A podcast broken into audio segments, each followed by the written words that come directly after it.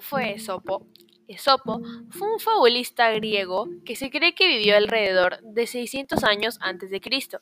Pocos datos existen sobre su biografía, y ya en la época clásica su figura real se vio rodeada de elementos legendarios.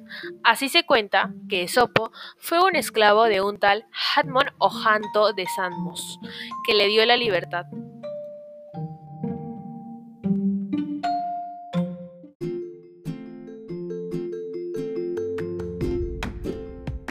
Fábula. El lobo y la cabra. Encontró un lobo a una cabra que pasteaba a la orilla de un precipicio. Como no podía llegar hasta donde estaba ella, le dijo, Oye amiga, mejor baja pues. Ahí te puedes caer. Además, mira este prado donde estoy yo. Está bien verde y crecidito.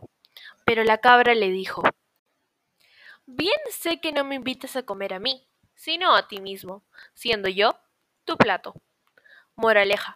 Conoce siempre a los malvados, para que no te atrapen con sus engaños. El lobo y la grulla. A un lobo que comía un hueso, se le atragantó el hueso en la garganta, y corría por todas partes en busca de auxilio. Encontró en su correr a una grulla, y le pidió que le salvara de aquella situación y que enseguida le pagaría por ello. Aceptó la grulla e introdujo su cabeza en la boca del lobo, sacando de la garganta el hueso atravesado. Pidió entonces la cancelación de la paga convenida.